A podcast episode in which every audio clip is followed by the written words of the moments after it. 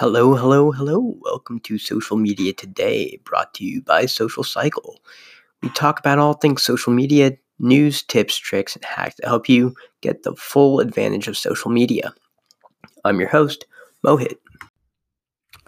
Hello, hello, hello. Welcome to another episode of Social Media Today, a, a podcast brought to you by Social Cycle.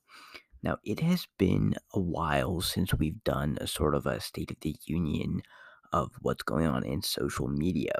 I think the last time I did one, it was about how TikTok may have gotten sold. So I've got a few updates on that. I think Microsoft has dropped out of the race due to US China concerns, which leaves Oracle to be the big fish. So Oracle would be the quote trusted tech partner unquote, and ByteDance uh, would allegedly release the algorithm.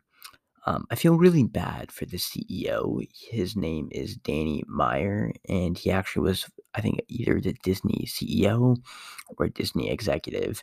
Um, and he actually left his old job back in May to be the CEO of TikTok. then all of a sudden, he gets just Trump's ban just comes in and does it. And I had some more updates on Trump's ban. So um, from the sale of TikTok, I believe Trump wanted $5 billion for, quote, some 1776 protocol, um, which is weird. Um, I don't know if this is good. I know that Adam Mosseri, the head of Instagram, was was vehemently against it because when the U.S. decides to um, step in and block a merger between or a sale of two companies, it signals to the rest of the world like, hey, if the US can do this, this sets new precedents for politics. But anyway, we're not here to learn about politics. We're here to learn about social media trends, tips, and tricks. So I also read that Instagram may be charging fees. Um, so I think a patent in 2016 was uncovered as with clues to the future. So there might be a fee to add URLs uh, later on um, in your caption. So right now, users can post links in their website and swipe up on stories if they've got 10,000 followers. But if you have a post, you can't really hyperlink uh, to go outside the app. So Instagram might do that. I think right now the whole like link in bio where they'll have like a link tree or I know the real deal, which is a commercial real estate newsletter. They have um, a new story every day, and they've got I forget what app it is. I'll probably look at it later, but you're able to check out each individual story that they've posted on their Instagram grid. So that's a good workaround. But I mean, I guess this is just one other way to, for Instagram to monetize. I know that cookies are on the way out, and Facebook is all their data and all their revenue comes from advertising uh, data. I know later on, um, Apple wants to introduce their own version of a cookie so that they can have their own ad platform and that will greatly affect Facebook's um, revenue stream. So I guess now they've got to come up with other ways. Um, and I saw something interesting in one of the Facebook groups I'm in where Facebook started something called campus. It's a social network meant for college students. Now, when I was reading this, I thought to myself that this looks very familiar. And it's going back to the roots and it's only accessible if you have a .edu website or a web email address, which is weird. So lately the trend has been to build an audience or to have like smaller communities, right? In 2018, Facebook pivoted from giving free traffic to pages to groups, your close friends and family.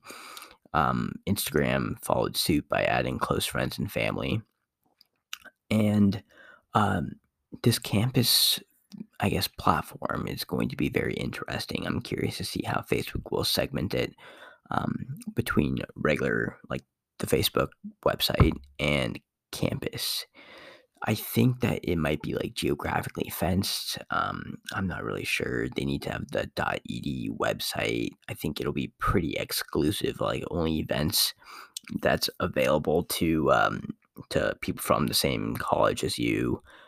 Maybe they'll include in, uh, Facebook Messenger rooms um, so that you can chat with some people in your classes. I don't know. I mean, we'll see like what'll actually happen. Will this feature take off? Will this be killed? Facebook has so many things going on for it that we don't actually know what'll happen. And I mean, I think Mark Zuckerberg's a genius and he definitely hires people who know what they're doing. Um, some more updates. So previously, I had been talking about how Instagram would merge, or Facebook would merge Instagram DMs, WhatsApp, and uh, Facebook Messenger. And we've all known that this was going to happen, but Facebook has actually made progress on it, surprisingly. And um, so they are combining Messenger and Instagram DMs exclusively for small businesses right now. I think that they're um, slowly piling it out to, I think, like a small handful of users. WhatsApp is planned for a later date. Um, the status quo is that small brands right now they have unified controls of like what gets posted to Facebook and Instagram but there's no standard messenger messenger so if you get like an Instagram DM or a Facebook message it's in two different locations so this will make it a lot more seamless and I think it's a huge opportunity if you're an aspiring entrepreneur to provide social media management services to uh, small business owners who are not yet on Facebook. I'm just kind of piggybacking off of like the whole SMMA phenomenon that's ha- happened within the last few years. Um, so yeah, I mean that's pretty interesting. I'm curious to see what will actually happen. I know that if you're a personal brand, it'll make it a lot easier, but also people tend to have different I guess personas. Just this is just from my own observation on Instagram and on Facebook. Facebook seems a little bit more buttoned down, if you will, and Instagram seems a lot more. Um, it used to be a lot more private. Now it's a lot more um, video centric.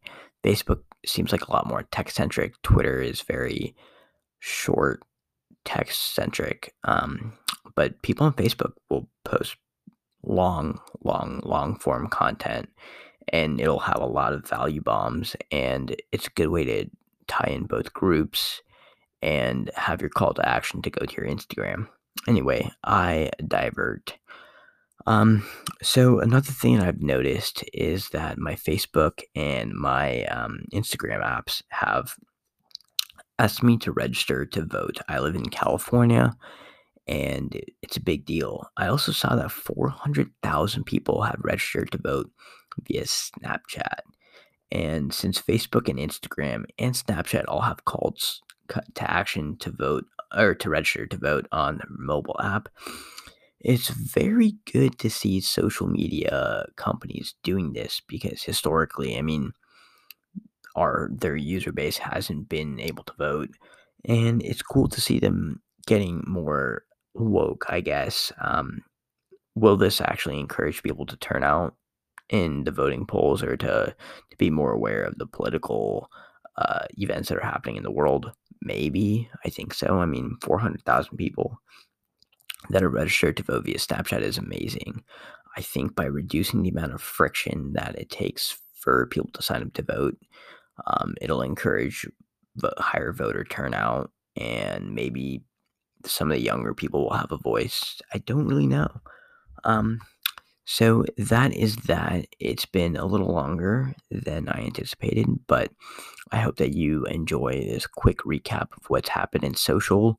Um, please follow me on Twitter and Instagram. My new username is at Mo Money Mohit. That is M O M O N E Y M O H I T. I'm going to be starting a YouTube channel soon. Um, please do follow us at Social Cycle. We would love to see you sign up for the beta. Cool. Thank you for joining me. Have a great day. Bye bye. Thank you for listening. Uh, this is Mohit. I'm signing off. Please rate us five out of five stars on wherever you get your podcasts, whether that's Spotify, Apple Podcasts, Anchor, Stitcher, whatever it is. Thank you, and I hope that you have a great day. Please sign up for the beta at socialcycle.io.